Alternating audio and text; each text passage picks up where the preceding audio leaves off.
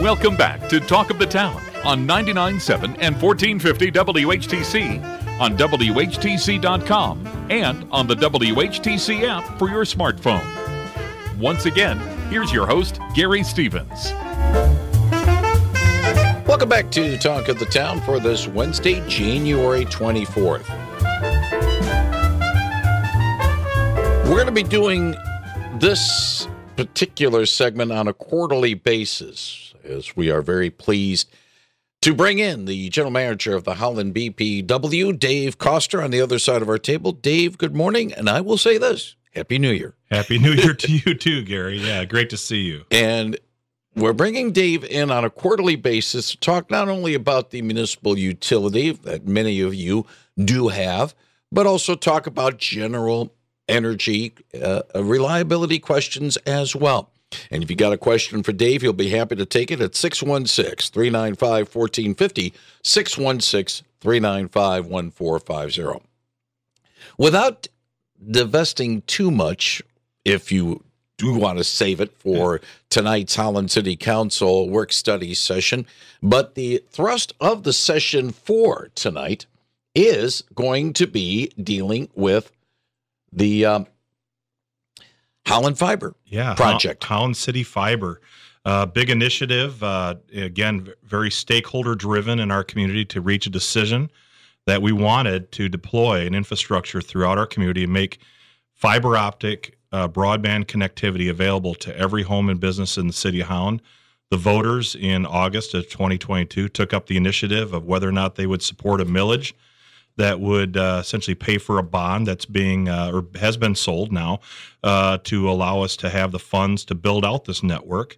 And uh, and to do that build out over the next couple years so that everybody is, has it available to them. If they elect to choose to get service they can get uh, a high speed fiber optic service. So we're excited tonight to give an update and there's been a lot of activity that's happened. And so yeah i can divulge a little bit of information here. I think uh, a lot of information has been already kind of circulating out there a little bit. Um, you're seeing more, more, information come out of our website, uh, keeping people up to date of what our plans are, and also our Board of Public Works heard an update in December in a public meeting. So a lot of that information has been out there about the status and what is the status at this point. Um, the engineering is complete. We have the the entire system now designed uh, firm that we hired called EX Squared is doing both the engineering and the build out of the fiber optic network. The engineering portion is done, and they have started construction now. Actually, in January, early January, uh, started moving around the Kollen Park area, and uh, they're going to be building out. It's called fiber hoods, and so uh, not neighborhoods, but fiber hoods, and there's 15 of them in the city of Holland. The first three are kind of the first uh, few to go, but we're going to be working our way through over the next couple of years to make sure that fiber is available to each and every homeowner and business in the city. How disruptive is this construction work going to be?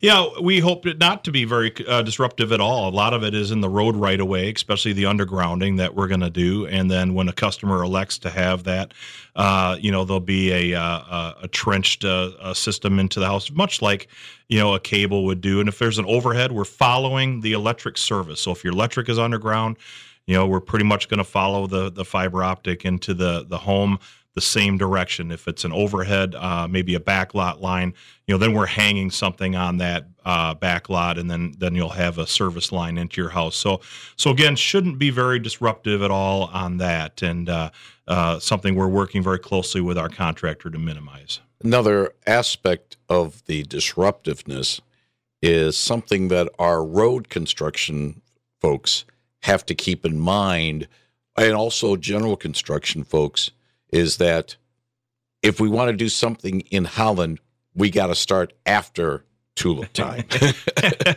yeah, well, we will be, uh, you know, we'll certainly be trying to get out of areas where there's a lot of activity around tulip time. Good news is our uh, called Fiberhood Number One was our core downtown area where a lot of the parade route is.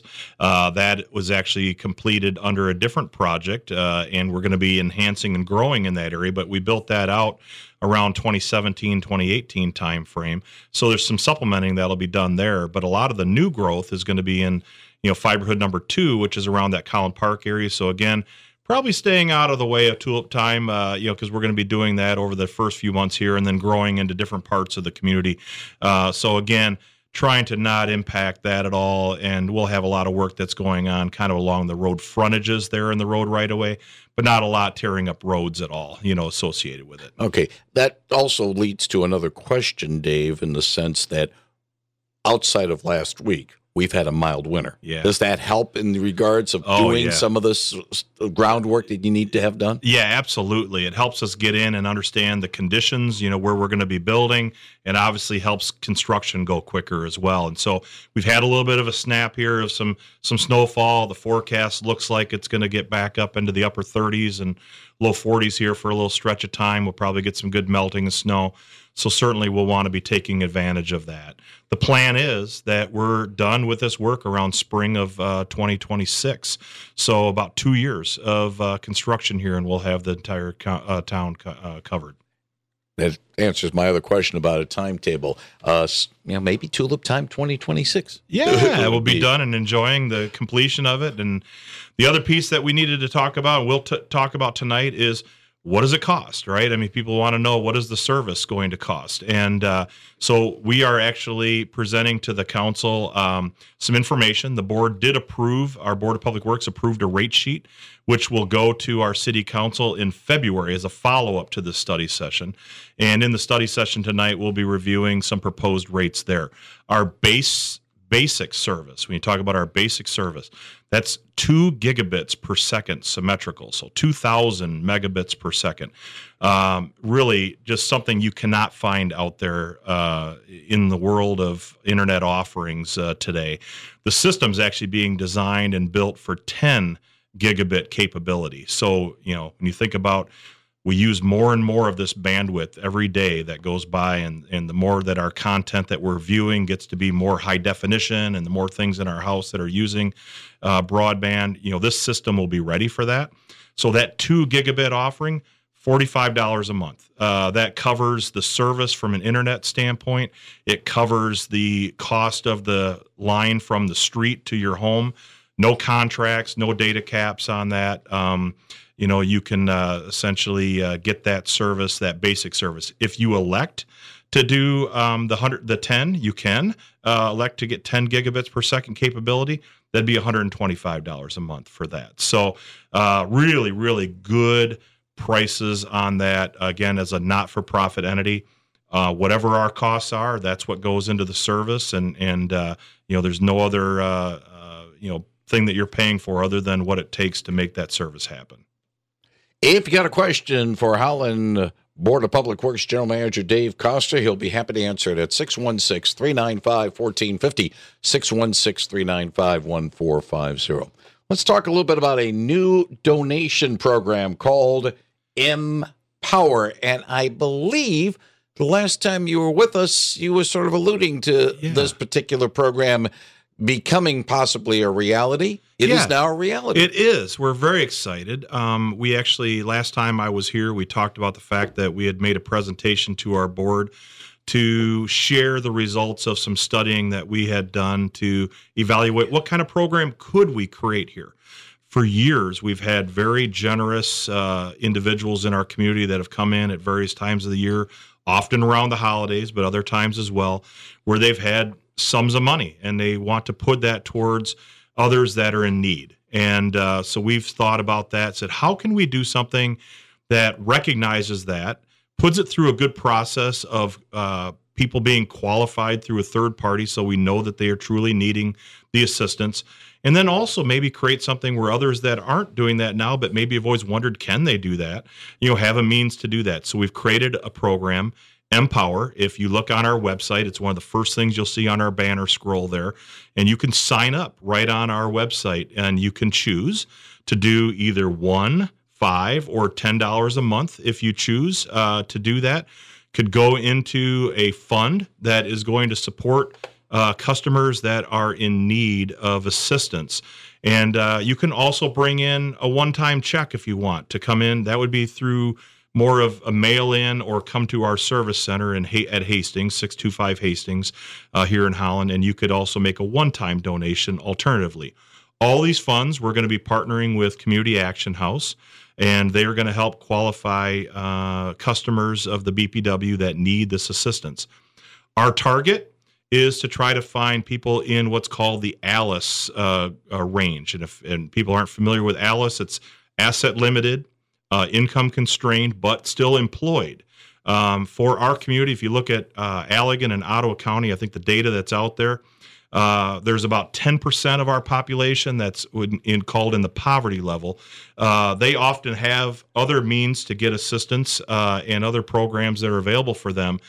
Often, kind of what falls through the gaps is this ALICE population, which is the next 20% of our population, which is still employed but maybe very limited in their income and, and struggling to meet ends meet uh, on some of those uh, bills that they have. So, you know, we're targeting a fund here that's going to help kind of prioritize that area and be something that can supplement, you know, other types of assistance uh, that would be out there. So, so again, Empower, it's on our, our website and it's a very easy process to, to make an election there. Uh, website, by the way, very easy, hollandbpw.com. That is Holland bpw.com. Uh, can people who are not customers of Holland BPW put money into the Empower program? Yeah, obviously not through electing it part of your bill, but you could always again come into our service center and at Hastings Avenue and make a donation to people in the area that are of need, and we certainly will put it into that program so that the Community Action House is able to you administer that very well for our citizens. Now we have to. This is a you have to physically do this. Is it's yeah. not something online because our obviously this particular program is heard by our friends listening on WHTC.com and through the WHTC app, and they're maybe miles away yeah. from the Holland area. Unfortunately, yeah. you got to come into town. Well, you have to come in if you want to uh, drop it off. I think you still would take a mail in. So if somebody wants to mail us uh, at Holland BPW, um, you could you could do that. I think if you wanted to do that, you just have to make sure that you were very clear about the the uh, you know put a letter along with it or something like that that gave us clear indication of what you wanted to do. But yeah, we're mostly set up for people to walk in with mm-hmm. those one time donations. Okay, just trying to clarify things or sure. Just you know, if people have questions, 616 395 1450. If you do have a question, 616 395 1450. Uh, before I go a little bit further, real quick, I well, let's get to a call and then we'll uh, get a couple of things here. Good morning. You're on the line with Dave Koster. Yeah, can you uh, revisit the program on the uh, recycling of gas-powered uh, items and switching to electric? Yeah. That, the, yeah. Okay. They appreciate the call, and we'll talk about that yeah, right now. Yeah, that's great. Yeah. So we have um, just launched over this last uh, couple of years here what we call a beneficial electrification uh, incentive program. Uh, it's operated within our community energy services uh, department. Uh, they also help with energy waste reduction. So if you're looking at efficiency improvements in your home, uh, you can do that. So yes, we have various uh, things that we are incentivizing. We are incentivizing if you are looking at changing out a gas furnace to an electric heat pump. Uh, we have uh, rebates available for that. Um, if you are looking at uh, some lawn equipment, maybe this time of year, you want to go with a electric um, a snow thrower instead of a gas powered one.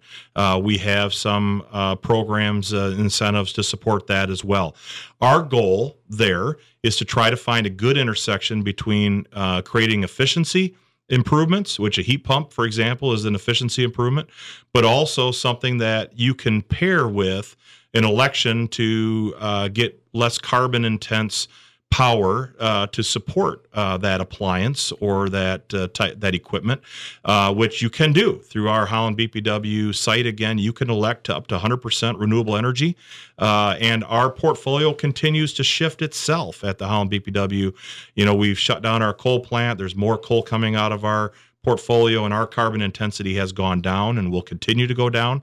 So as you're making that election you're also choosing uh, a path that could actually create less uh, carbon emitting resources uh, to support you know that type of appliance. So on our website again if you look for our beneficial electrification program on hollandbpw.com or certainly otherwise come in and see us and any of our individuals from our community energy services department will be happy to help you with the specifics on those rebates 616 395 1450. If you have a question for Dave Koster of the BPW, 616 395 1450. I was going to go in one direction, but I will pivot and go in another direction, sort of following up a little bit with uh, that last caller dealing with the uh, energy portfolio that the Holland BPW currently has. Uh, Governor Whitmer tonight will deliver her State of the State address. One of the things that she wanted in last year's State of the State address was sort of a quote unquote Green New Deal for Michigan. Uh, if she did get it passed. She did sign into law. How does that affect the BPW? Oh yeah, it is going to have an effect on a lot of utilities in the state, uh, Gary. Um, so just for your listeners, again, if you if you hadn't heard the news on that, um, the law that went into place late last calendar year now requires that on a statewide level um, that we reach a 50% renewable energy target by 2030 a 60% renewable energy target by 2035. And for the first time in 2035, there will also be what's called a clean energy standard. And uh, that clean energy standard will be 80%. And then by 2040, the law would require a 100% clean energy standard to be met in the state. Uh, I will say that there's a lot of work to do. Um, and uh, the prospect of actually hitting that target on a statewide level for 2030, I think, is very daunting. Um, if you look at the grid operator in our region, uh, that's the Mid Continent Independent System Operator, or MISO, it's called. Uh, they operate out of uh, Indiana and they cover a multi state region. They are kind of the ones responsible to make sure that um, a state's goals can be met. And a lot of the ways that those states' goals are going to be met is by building and integrating some of these new resources. It is about right now about a five year backlog on um, a new solar farm that wants to be built, having an application to interconnect to the grid. So, just the logistics of making all that happen, as well as dealing with the things that need to happen to integrate what are called intermittent resources like wind and solar that aren't there all the time and can't be called upon to operate. It takes a lot. It takes a lot of work to do that. And so um, I think that these targets are very ambitious. The BPW's approach is going to be that we're going to certainly be very interested in balancing reliability and affordability. Uh, we maintain very affordable electricity for our customers. We certainly don't want to do anything that jeopardizes the ability to have good quality of life and economic development in our community. So we'll be launching this next year here um, what's called an integrated resource plan that essentially lays out a path of these constraints that the law is going to give us, and it will identify resources that we might layer in at various intervals in order to meet meet those targets. Um, it'll also tell us what that's going to cost, and um, that's something that we'll be able to take back. Fortunately, the law does have in the uh, local municipalities' control some ability to create. Um, I would call it. Uh, uh, delay might be the wrong word, but uh, um, you know the the extension of some of these deadlines if there's reliability concerns, if there's affordability concerns. Um, there is still some local control over that aspect of the law, and so we'll be very uh, careful about how we how we look at this going forward. Dave, let me ask a follow up on this in terms of adapting yeah. the uh, new state mandates to what Holland BPW is providing. How does that affect Holland Energy Park? Yeah, so we know, we talked a little bit about these two different standards that are out there, and I think people can kind of get their arms around what does renewable energy mean. You know, it's the typical things like solar and wind and biogas, like we're doing in the digester here at the water reclamation facility, and some some of those those things. But you know, what is clean energy? Yeah, and under the law, clean energy includes renewable energy, but it also includes other non-carbon emitting uh, technologies like nuclear. Um, but it also can include natural gas if that uh, resource, that natural gas resource, you capture 90% plus of the carbon dioxide that is emitted and you uh, essentially compress it and store it permanently deep underground, which is a technology called carbon capture and sequestration. Uh, it's a very costly technology, and so uh, for us, you know, Holland Energy Park, we would have to look at as part of this integrated resource plan. you know, what would be the ability to adapt that kind of technology to that facility? What would be the cost involved? It Would it be viable? It's very important to us because that resource not only is a very economical resource from electricity provision, but obviously is very important to the snowmelt system as a waste heat generator, you know, for our downtown as well. So there's a lot of uh, uh, a lot of important study, you know, that we're going to need to do around that. Let's talk a little bit about the digester. It's almost fully operational, or is there still some bugs needing to get rid of? Yeah, bugs a great is a great way of looking at it because actually the bugs are what do, do the work there in the digester. They are uh, the digester is full. We have it completely full, and it's digesting or breaking down about 50% of the solids that are in there, uh, creating a renewable biogas that uh, we are just starting up now, electric generation on the site. A very small generator, but enough to power about a third of the water reclamation facility. So that's really cool that we can use it that way. And uh, things are moving along very well with that. Now, once that's done, uh, we'll actually be able to have 50% less biosolids, which is important because the cost of disposing of that has gotten pretty high.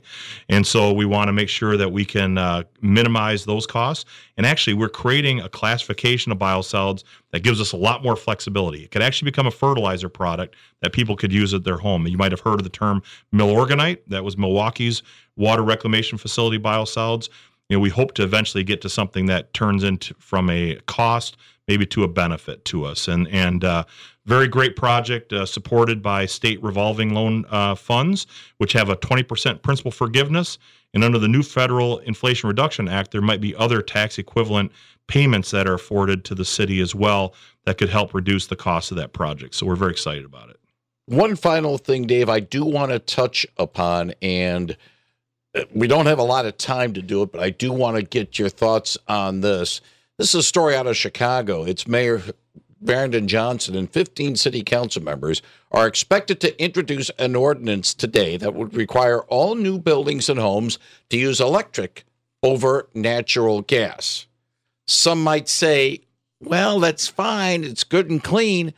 But how do you generate the electricity? Don't you need natural gas to generate the electricity? well, you certainly do today. Uh, and again, I think for a long time going forward, we're going to need it because, you know, uh, these the balancing of our grid is so important. And until you know some battery technology or other type of storage technologies get to the point where they can absorb the excess supply from wind and solar when they're producing more than what's needed and put it back into the grid to stabilize the grid. Natural gas will be needed for some time to come. If you look at what happened, you know, California and other very progressive states have still relied very significantly on natural gas. So the other piece of it is you don't get rid of all the natural gas usage, so there's still that infrastructure that's there that has to be paid for. So even if the volume goes down on the usage in your appliances, that probably means the cost of the rest of the supply goes up because those those pipelines still have to be paid for. Hmm. so it's not an easy concept and I don't know if I personally I, I, do like cooking with natural gas more, but I know there's these edu- induction uh, stoves and things like that that are pretty slick. But uh, I, a lot of people have some personal choices around how they desire to actually use uh, natural gas for cooking. Uh, frankly, I think we need both uh, until technology is there that we can be able to dispose of one. Uh, until that time, well, we'll, we'll see. We'll, we'll see how all these aggressive and assertive efforts to try to get alternative energy yeah. really go. More information about what's going on in the Holland BPW online, hollandbpw.com. Dave Koster, General Manager of the Holland BPW. Not only thank you for joining us today, thank you for uh, being with us on a sort of a every quarterly basis to talk a little bit about uh, things going on with the BPW and about energy in general. Thank you, sir. Yeah, thank you very much. Look forward to more conversations in the future. Thank you very much, Dave Koster, on 99.7 and 1450 WHTC. CBS News straight ahead with Steve Kathan, followed by WHTC News. And then we'll have a few final thoughts before Barb Visser's Evergreen Commons report at 1125. And at the bottom of the hour, it is the WHTC Midday Report. Catch Hope College basketball tonight against the Albion Britons. Flying Dutch basketball begins at 5.30 on 99.7 and 1450 WHTC.